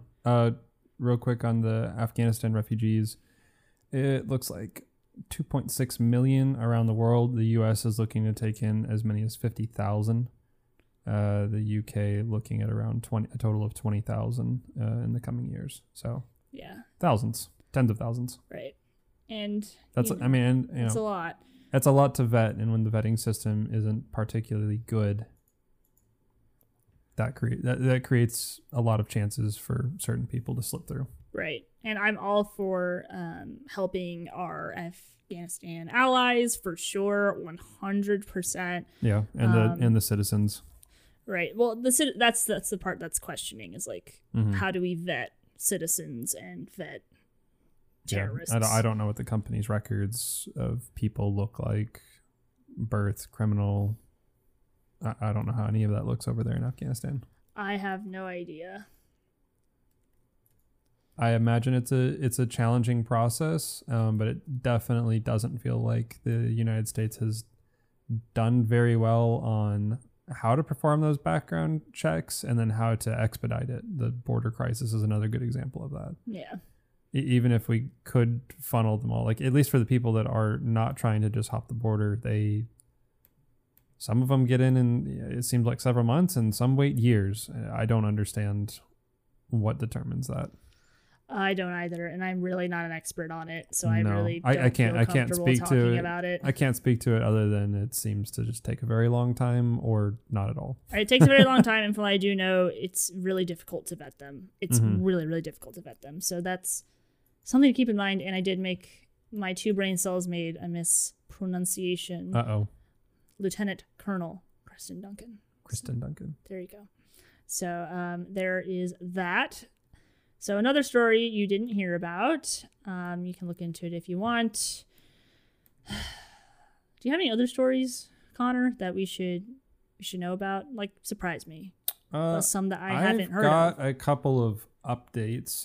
One that the media is not really covered at this point. There's some smaller sites, but Melissa Strickler, who was the Pfizer whistleblower, from, I want to say within the last week or two. Yeah, it's been a couple of weeks now. Yeah, so she's been terminated. Project Veritas released a voicemail that came from KJ Wigglesworth, who was... sorry, what's the name? KJ Wigglesworth. That is incredible. I thought that name was gone, to be honest. That. So I don't, that's incredible. That's like the one part that makes me think, maybe this is fake. I don't know. But that name is just so eccentric. But KJ Wigglesworth, who was he's from their corporate office for Pfizer security, passed on a message because he didn't have the balls to do it himself. Ian McKellar, that basically told Melissa, you don't return to work under any circumstances. Your termination is being processed, and you can contact me if you have any questions. They didn't say why. They just said, don't come back to work. So there's one whistleblower I can't imagine why. Can't imagine why they don't want her to come back to work. Yeah. I'm not sure. I wonder what's going on there. She probably knew that was coming, though. Oh, she definitely knew it was coming. It just, I don't know how it's not. And this is a little chain of events here that I wanted to cover, but that whistleblower. So Melissa Strickler has been fired. I don't want to get to Frances Haugen yet. Where did I put his name? There was another Facebook whistleblower, and I think I've lost his name in my notes. That's okay. But another Facebook whistleblower who basically came out with the vaccine hesitancy leak that showed the data and the different algorithms that Facebook was using to basically label people if they were vaccine accepting or vaccine hesitant, and to make sure that they got specific content or didn't get other content. So let me ask you a question. When you say misinformation campaigns. So when you say that this guy was a whistleblower, like was he saying that this was a problem they were doing this? Or yes. Okay. And that feels legitimate. Illegitimate brought out the daddy. He was like, hey, look, they're sorting you guys into vaccine hesitant, and then they're giving you different experiences on Facebook depending on what they're categorizing you as they try to convince you otherwise, or deem you as more of a risk. He was also fired. But who was not fired yet is Frances Haugen, who was the newest Facebook whistleblower, in quotation marks, because nobody believes that at this point that I've talked to. And I don't mention anything. I'm just like, hey, have you listened to that Facebook whistleblower? And every single person I've talked to is like, oh yeah, no, she's totally fake. Yeah. Yeah. She's still not fired as far as I can find. Well, she got Senate hearings. Right. So these other whistleblowers, Morgan, let's see. Morgan Common was the other Facebook whistleblower who was terminated back in May. And he released detailed algorithmic censorship of posts deemed vaccine hesitant. So he whistleblew that. He got fired. Melissa Strickler is a whistleblower for Pfizer. She got fired. And then you have Frances Haugen, who comes out as a whistleblower, quote unquote. And she gets fired. She's not fired. Not yet. I mean, she could be. So I'm not going to insert my foot and mouth at this point, but she still has a job with Facebook, and she's proceeding with Senate hearings at this point. Right. So, I've seen some normally I would say if you're a legit whistleblower, you're probably going to get fired. Yeah, no, because you're going against what they want. But I feel like Facebook is kind of in the government's pocket at this point. It is. And it actually, from her whistleblowing, Facebook, she wants it, and then Mark Zuckerberg himself has come out and said it is they essentially just want more government control. They want the government's hands further and deeper into their pockets. Yeah. That's what they're going for. Yeah, I heard the statement, and it kind of started off okay, and then he's like, "But we need more." I'm like, "Okay, yep, all yep." Right, as soon as it does, I don't know about that. That's fun. Yeah, so that's the update on the whistleblowers there. Fun. Now I do have a fun video to show you. Uh-oh. So no. Vanessa Gelman. When you say fun, I get a little nervous at this point. So Vanessa Gelman is the senior director for the worldwide research at Pfizer, and she's the one who we covered in our last episode that was adamantly stating in bold letters and highlighted in yellow not to let people know, not to let the public know, or try to keep it under wraps, that they used aborted fetal cell tissue in the testing for their product. I do remember this. Yeah, so she didn't like that. So I do have a video here for you, and I'll make sure I get the audio in for everybody that's listening. But let's take a look at the video as Project Veritas tries to get an interview with her. Okay. Are you Vanessa? Vanessa Gelman, I'm a reporter with Project Veritas. Vanessa Gelman, who works in Washington, D.C., is Senior Director of Worldwide Research. From Vanessa Gelman. From the perspective of corporate affairs, we want to avoid having the information on the fetal cell line floating out there. We believe that the risk of communicating this right now outweighs any potential benefit that we could see, particularly with general members of the public who may take this information and use it in ways we may not want it out there. Miss, why did you send emails telling Pfizer employees not to report that you guys were using fetal cell lining, miss? What else are you hiding from the public today? Miss, what else are you hiding from the public? The public needs to know. Well, there you have it. We wanted to ask her a few questions. She broke out into a sprint. That was a pretty good workout there. We really think that the public needs to know what about the fetal cell lining emails. And we tried to get a comment. She ran. Sometimes they don't want to answer for the fraud that they're committing or the corruption that's going on. We try our best. And the really only question now is who's next. Now, it is fun because they've Project Veritas has confronted a couple of Pfizer employees. She's the only one that broke out into a straight out run down the sidewalk and to get into her house. I wonder which PR manager told her to do that. If anyone asks you questions, you just run. Just run. You don't look back. You run. Also, update your profile picture for the company. You don't look like that anymore. Might be hard to identify you. She looked about the same to me. Really? Yeah, go back and watch it. But yeah, you guys can find that video, Project Veritas's website, but easier is on their YouTube, and you can watch them try to talk to Vanessa Gelman as she takes off in She really did take off. It's amazing. Like, I love it. I feel like at this point though, like if I were with Pfizer and I were doing their PR, like we would have a talking point list. Like especially if you have someone who is the face of it, which is Vanessa Gelman at this point, like there would definitely need to be like some talking points, or just tell her to be like, I have no comment on this at this time. Like those would be things that I would. Running is not, don't run. Yeah. And obviously like if those reporters like physically tried to keep her there, like that would be wrong.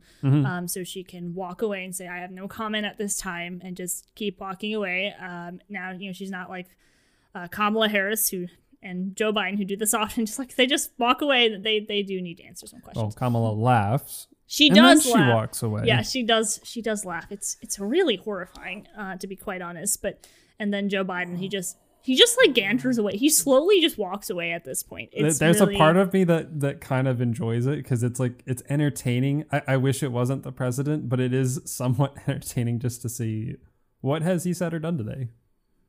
Because it's really funny. And like, you know, when he was back when he had all of his mental, you know, facilities around him, he kind of was like an insert foot and mouth type of person.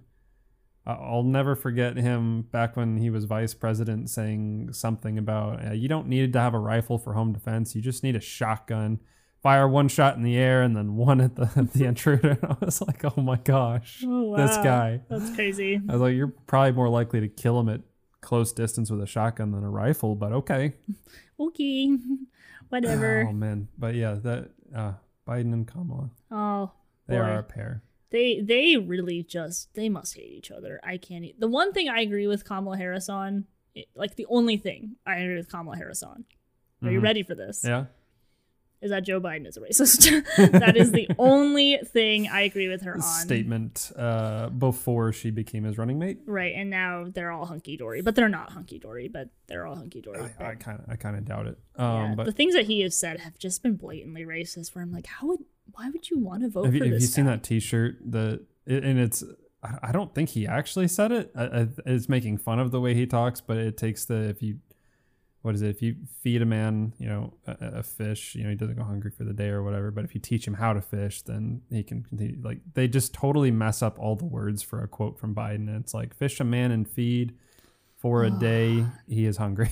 Yeah. It just doesn't make any sense. And, you know, I kind of like slightly sympathize. I feel like I have more of my mental everything together, unlike Joe Biden.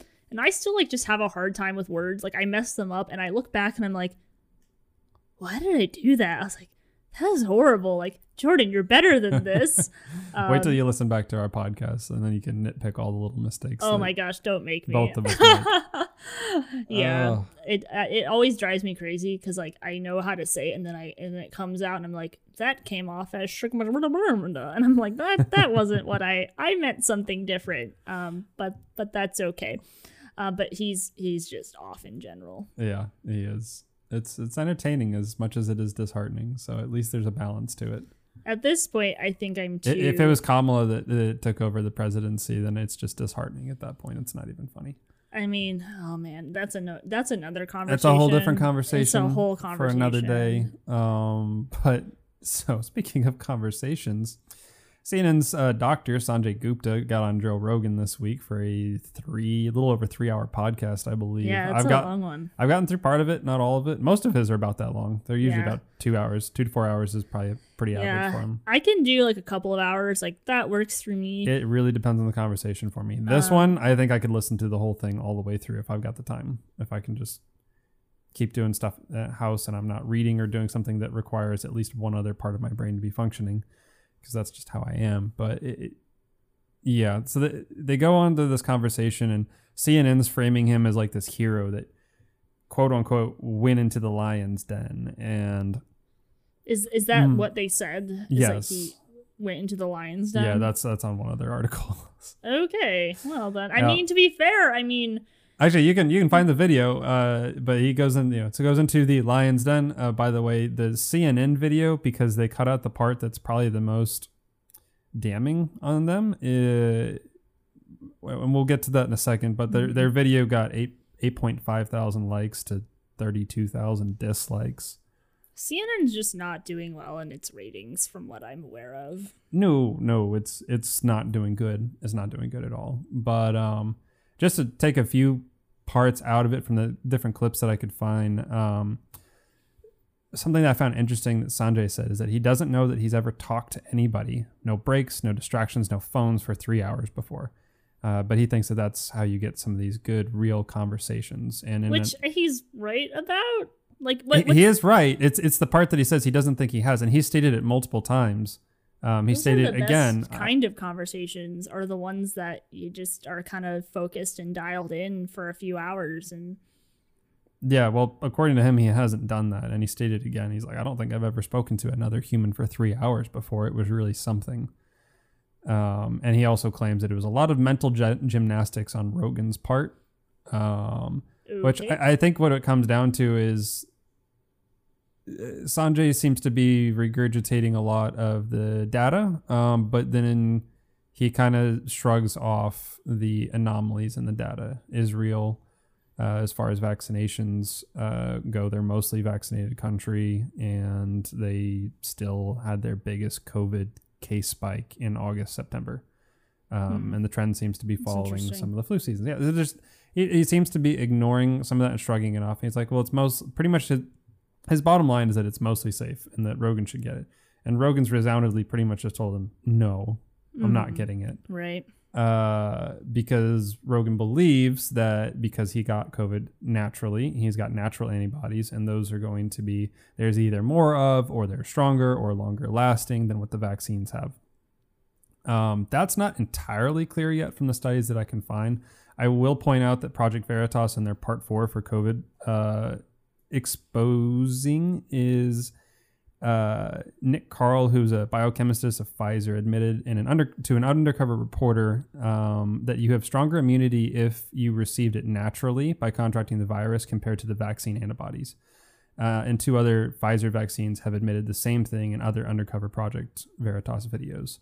So we've got a couple of, Pfizer's really just getting hit here with these, but we've got engineers and biochemists saying that no, you're better off if you got COVID and went through it. And arguably, maybe the best combination is to have the vaccine because you've got a specific part of the virus and then you get COVID. So your symptoms are not as bad, but then you get the more robust natural antibodies. Yeah, but we're going to need more research on that. For sure. Not a doctor, not a biochemist, not giving anybody medical advice here. And y'all do what you want. But this particular interview is interesting because CNN, a couple months ago when Joe Rogan, the biggest podcaster in the world, as far as I know, there might be one other that got past him, but biggest podcaster in the world, caught COVID, and his doctors prescribed him ivermectin, monoclonal antibodies, and a bunch of other vitamins and stuff. Like, his doctor's like, oh, you're sick. We're going to throw everything and the kitchen sink at you. And he got better in a couple of days and was back to it. And Rogan's in his, I want to say he's in his 50s. He's not like a spring chicken or anything. No, he's not, but he's super fit, works out, takes care of himself, eats well. Right. All of that stuff. But CNN wrote an article saying that Joe Rogan went and took horse dewormer, which was not true. And they were referring to ivermectin, which is, it's used for a variety of parasitic infections and other conditions. Now, you said you had a hard time pronouncing these words. Onchocerciasis and river blindness are two of the other ones. And it's also used as a horse dewormer. But the thing is this particular drug is used for people. It's used for animals.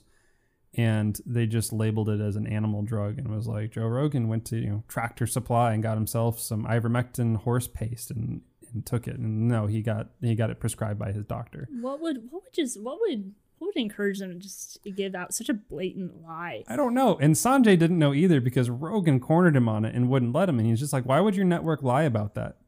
And Sanjay is just like, he's like, let's see. Let's find his exact quote here.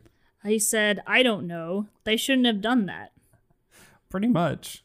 Yeah. Rogan was asking him, does it bother you that the news network you work for outright lied about me taking horse dewormer? And like, why would they do that? And like I said, Sanjay replies like, I don't know. They shouldn't have done it. And Joe Rogan's like, you didn't ask?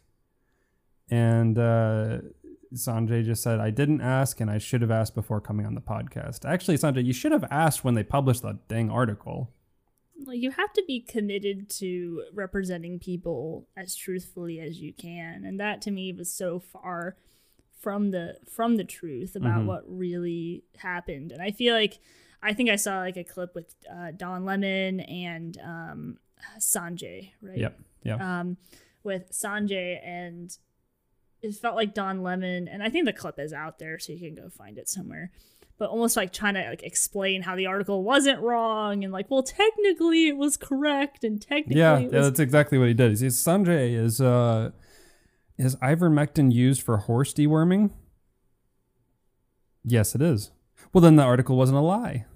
It just feels like 10-year-olds like playing a game of like, well, it wasn't really a lie, and these are like grown men.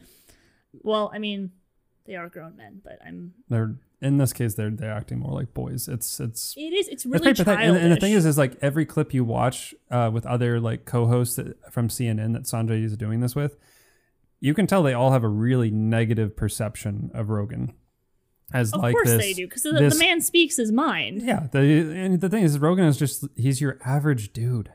That's what's so interesting about him, is that he is just kind of an average guy.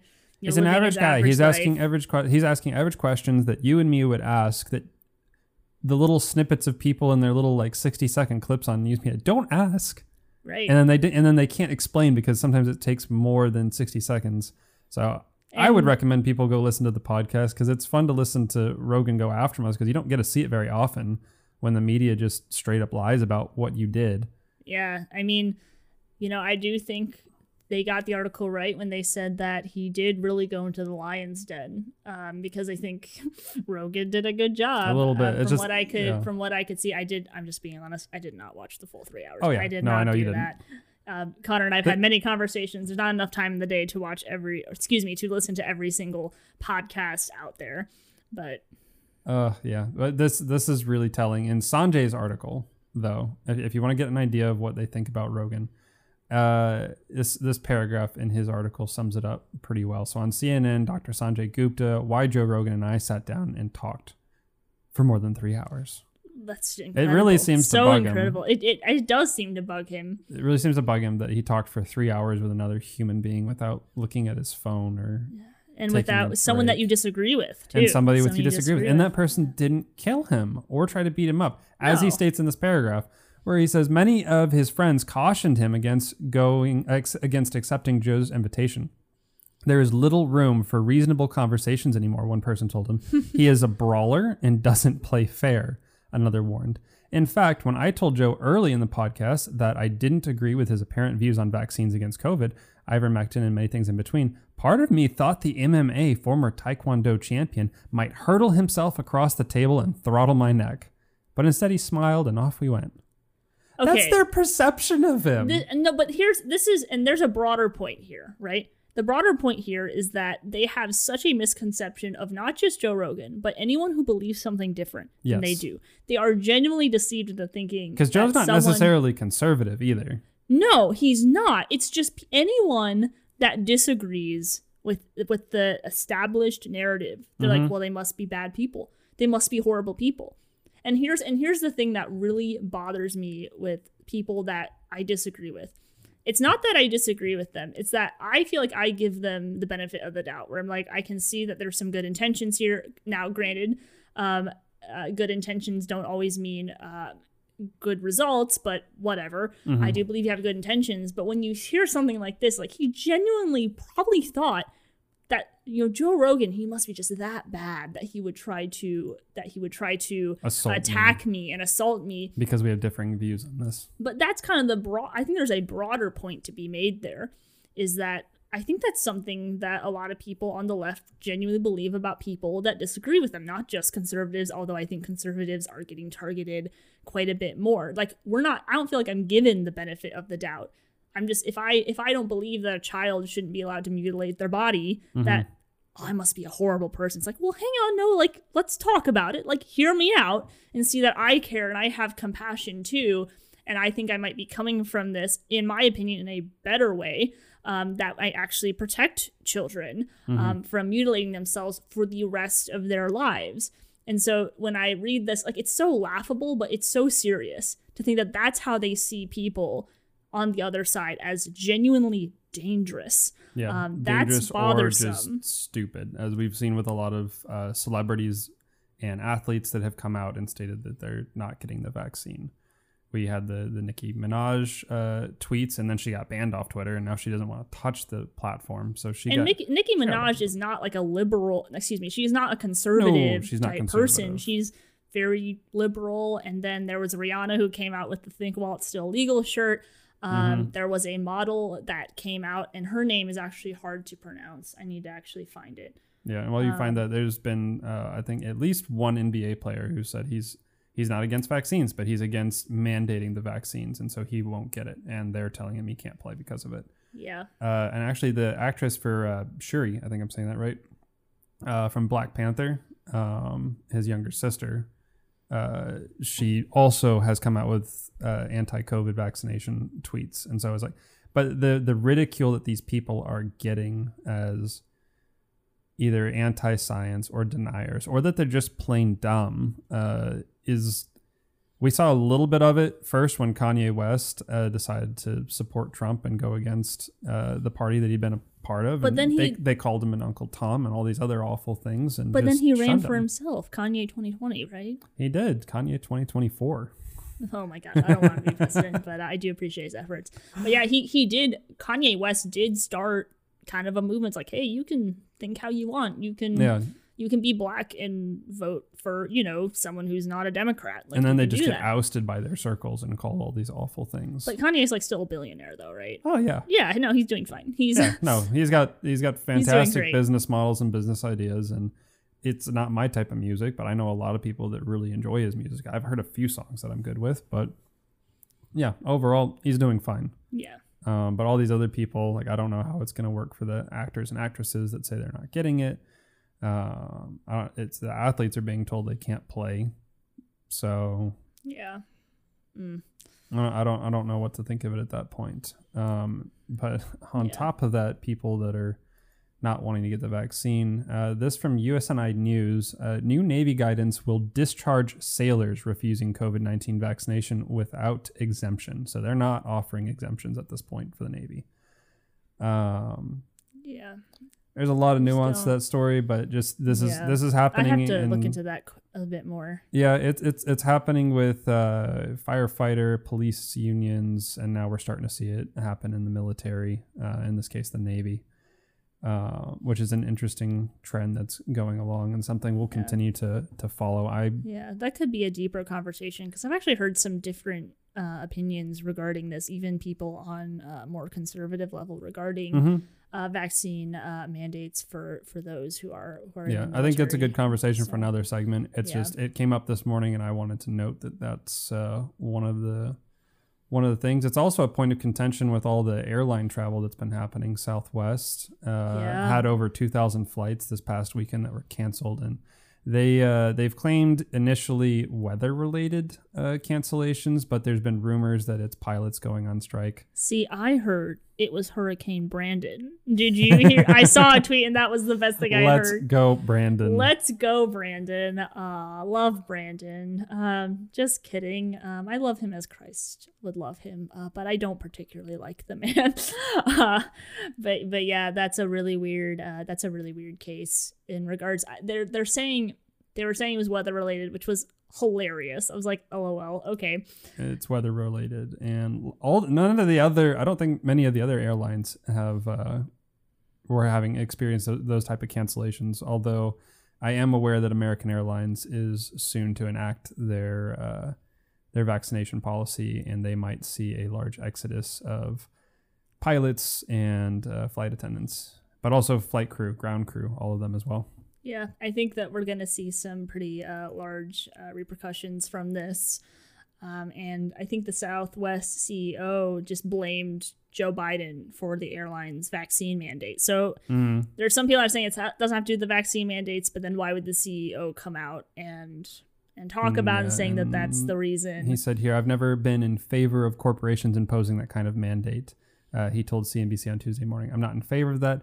Never have been, but the executive order from President Biden mandates that all federal employees and then all federal contractors, which covers all major airlines, have to have a vaccine mandate in place by December 8th. So we're working through that just in time for Christmas.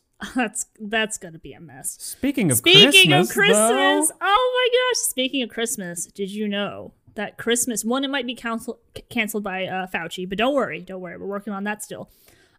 But we might not have Christmas presents. Connor, what's going on here? You might not have Christmas presents. You might not have Christmas trees. You might not have pumpkins for Thanksgiving. There's all sorts of supply chain issues, shortages. People aren't working, so they can't process them fast enough. In fact, turkeys are at risk this Thanksgiving. Our almost national bird is... It was almost national. I believe Benjamin Franklin wanted it to be the turkey, but we chose the bald eagle anyways. He would want that. Yeah, bald eagle, definitely a better choice. But what about these Christmas presents? This is really sad. They're not coming, largely because they're imported from other countries, because we don't make that many things in America anymore. And Joe Biden has just opened up on all the tariffs and such. So all the corporations in America have just moved all their distribution and factory making process out of the country, and it needs to come into the country. And you know what else is at a shortage? Shipping containers. Yay! They are actually, I think it was in San Francisco? I'm forgetting. There's currently a government project to build shipping container low income housing. They can't finish the project because shipping containers are nowhere to be found, and it's too expensive to get them now. So even their low-income housing is going to get too expensive because shipping containers are too expensive. Wow. Joe Biden's really helping the poor, isn't he? He's doing an amazing job. So this is the supply chain crisis. We had the border crisis. Yep. Afghanistan crisis. Gas prices have gone up. By the way, in all my years of driving, which has been about 6 years, I have never paid over $30 for gas. I did yesterday. Oh, I definitely did in New York. Yeah. Oh my gosh, I can't even imagine. It's worse in California, and it's even worse in Hawaii. Though there are certain counties in California that are actually worse than Hawaii, which is amazing considering it's a bunch of rocks tossed out in the ocean. But couple bullet points here from the Daily Mail. The Daily Mail. Yeah. What? We're going with the Daily Mail today? Oh, it's kind of awkward. I don't know how I feel about that. That's all right, though. Frustrated shoppers share photos of bare aisles in stores across the country, and #EmptyShelvesJoe trends on Twitter as the Biden administration's response to the supply chain's crisis is slammed as too little too late. Now, we'll just run through the bullet points here. But people are posting photos of partially stocked stores and hashtag blaming Biden. Problems in complex global supply chains created by the pandemic have caused significant disruption. The pandemic caused it, but then everybody else stalling to restart things is really making it a lot worse at this point. This is a complicated issue. There's a lot of moving parts, but nothing's being helped by different countries continuing to shut down, continuing to slow process and production because of the COVID restrictions. And that's just kind of killing things. Oh, I see a bullet here that's really funny. Which I agree with. Conservatives are already labeling Biden the Grinch who stole Christmas, accusing him of mismanagement. And I can totally see if Biden were green, he totally could be the Grinch. He totally could be. Paint him green, absolutely. Yeah, I agree. Actually, I want to find part on this, but Biden on Wednesday announced that the port of Los Angeles, the largest in North America, would work 24 hours. So they're going to have the port in Los Angeles working around the clock, which is really good for everybody's mental and physical well-being, especially while there's COVID out there. If you're not working, let's run them to the ground to make sure that they get sick and can't work anymore. Right. Let's nothing says that you work hard 24 hours. That's natural. People work 24 hours a day. Yep. They don't need to sleep. Agreed. Great. Wonderful. Oh, and then there's the last one here. Jen Psaki, she was forced to explain what was going on. So and poor Jen Psaki, she's always having to pick up after Joe Biden because he's just so terrible at being president. Let me see if I can find what her statement was, but yeah. And I was gonna try it. Listen, I try to be fair and try to be honest. I think it's very fair, very fair. It'd be unfair to say that Joe Biden is doing a good job. I think it's unfair. Very unfair. And actually, on this article, you can find dozens of photos from across the country that they've pulled off of Twitter of lots of empty shelves. It looks like empty chicken broth shelves. You got one there, although right next to it is the little thing of chicken broth. Yeah, oh, no. Next to the thing a little dishwashing soap. So things are getting misplaced, but pretty empty there. People are stating that there's still food, but they're just seeing a lot of empty shelves around the place. Yeah. I was actually at Viva Chicken the other day. They ran out of ketchup. Oh. I don't know how you run out of ketchup, but they did. Wow. Okay. Let's see. This store here is out of toilet paper completely. You've got multiple empty bins with no toilet paper there. For everyone who's listening. Cat food, that's also gone. Is really? Oh, that's okay. That's okay. They can find some mice. That's true. They can. Mm-hmm. They can do that. They'll be okay. Wow. So a lot of great stuff going on here. Joe Biden's doing a great job. I've never been happier to be in Joe Biden's America. I don't know about you. How do you feel? I'm thrilled. You sound thrilled, although you sound kind of the same. Absolutely elated. I'd believe you, kind of. You always sound like that. You would be excited and sound exactly like that. Yes, actually, I would. Yes, that's the truth. So, Joe Biden's doing a great job. I did actually see an article. It needs to be confirmed, but I literally saw it right before we got on this podcast that Joe Biden is going to reinstate the stay in Mexico policy. So I need to look into that a bit further, but he's going to do that in November. So that'll be interesting to see that reaction from the left there. Yeah. I mean, that's another topic, but to maybe some better news, I guess, is that it's gotten so bad that it's something that he's willing to do. So there you go. There's that. I hope everyone finds a turkey and a couple of Christmas presents. I don't think. Yeah, you might want to start looking now, but please don't panic buy and screw it for the rest of people that want stuff. We already saw what happened back in 2020 when the toilet paper shortage started, and some people went a long time without that stuff. They did. Let's not repeat that. They did. With food, and it's probably not a bad idea to maybe slowly stock up on some stuff of non-perishables, buy a little bit extra. Worst case scenario, you just eat it a little later than normal, but don't go wipe out the whole dang aisle of food. Other people have got to eat and survive. And if you take all that food and then we really do have a collapse, you're just going to be the number one target for supplies. You will become the grocery store. If I didn't have a gluten allergy, I would be stocking up on the Chef Boyardee's ravioli. Oh, I don't know what it is about that. It is so bad, but it is so good, and I can't get enough.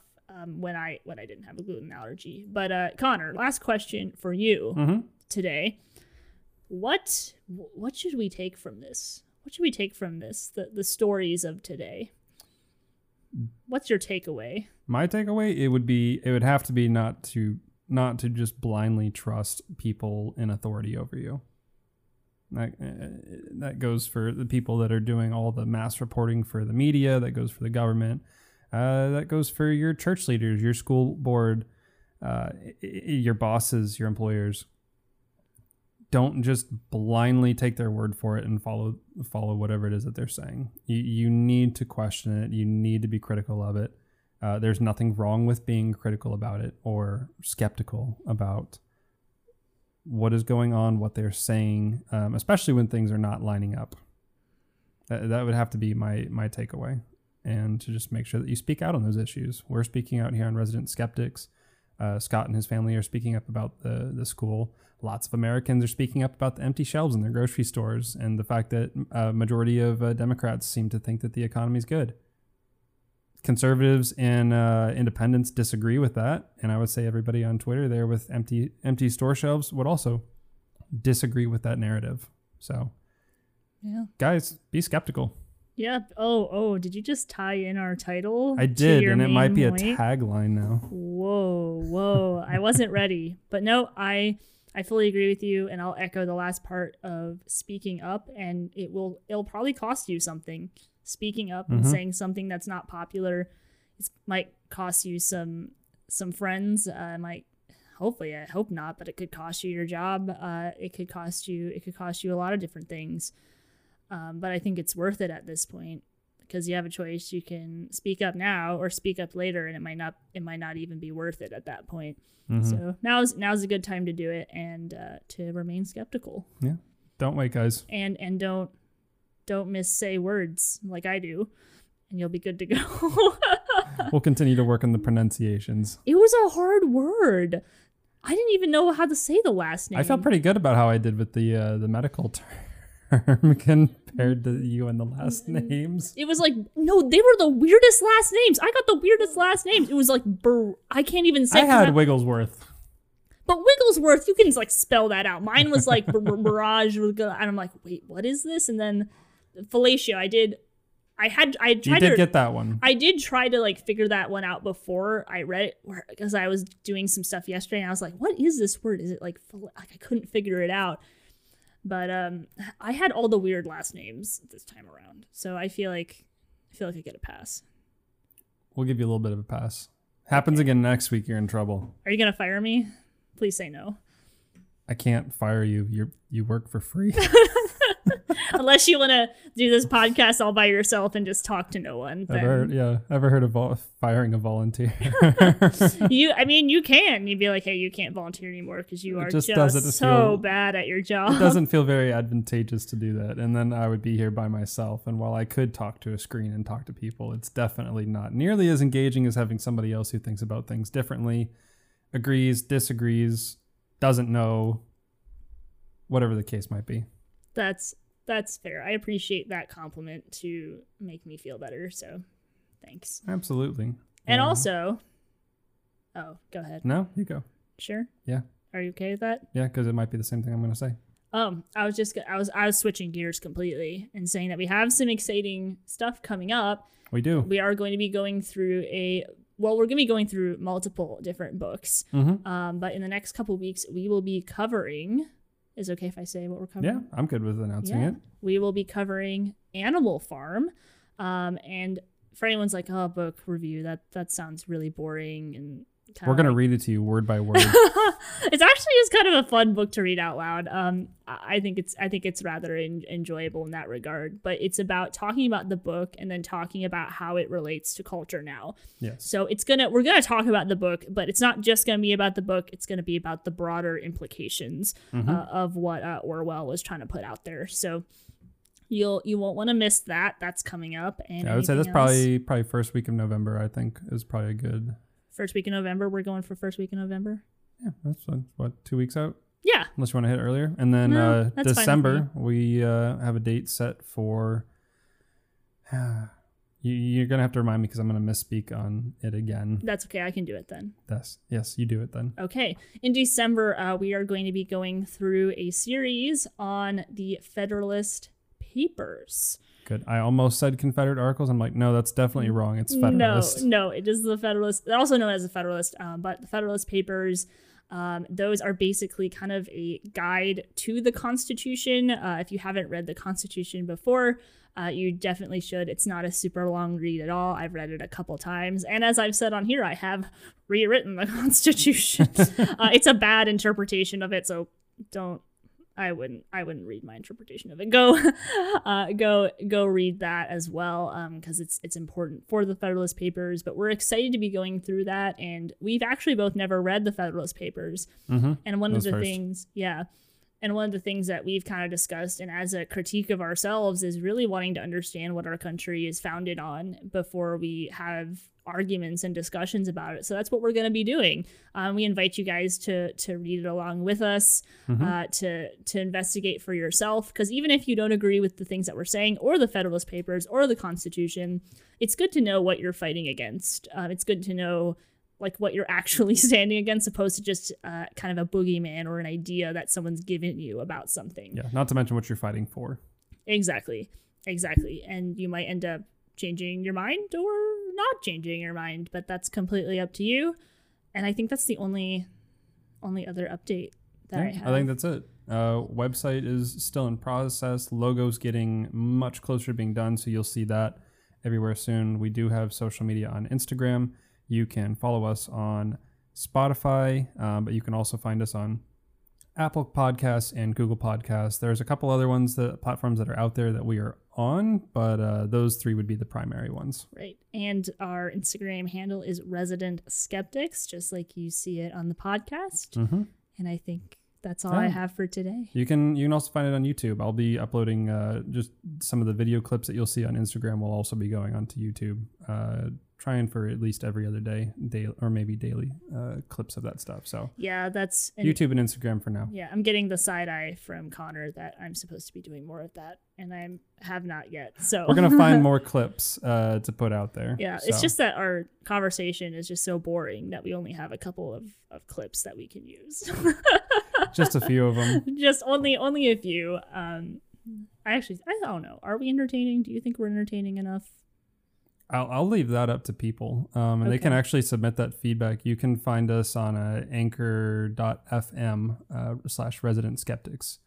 You can find us on there, and there actually is a place where you can go and message us, and we can get that content. So if you guys have feedback, have questions, anything else you want us to look up, or even if you have a correction or a complaint, you can lodge it there. It helps with the interaction analytics. And we would be happy to see some of those messages from you guys. Yeah, unless they're just hate comments, then we're probably not going to respond. But I'm going to frame them. You're going to frame them? Yeah, I need a hate comment. Okay, that's fair. Go ahead. That's fine. You can frame them. I'll put them in a book. How about that? A collage? Yeah, like a photo collage. A collage of hate comments. That's totally fine with me. I think that would be cute. Okay, that's all I have. I like it. It'd be a nice little guest book if we ever have guests on the podcast. Be like, hey, by the way, this is... Would you like to sign those? Here's some people's thoughts. Yeah. Yes, let's get signatures. I like this idea. I'm gonna note it for us later. I'm for it. Sounds good. And we will see everybody next time. Well, we're not gonna see them. Yeah, we made this joke last time. Did we? Oh, yeah. Okay. I'm gonna leave now. Yeah, I'll leave it again. We'll see you never. See you never ever. All right, we're out.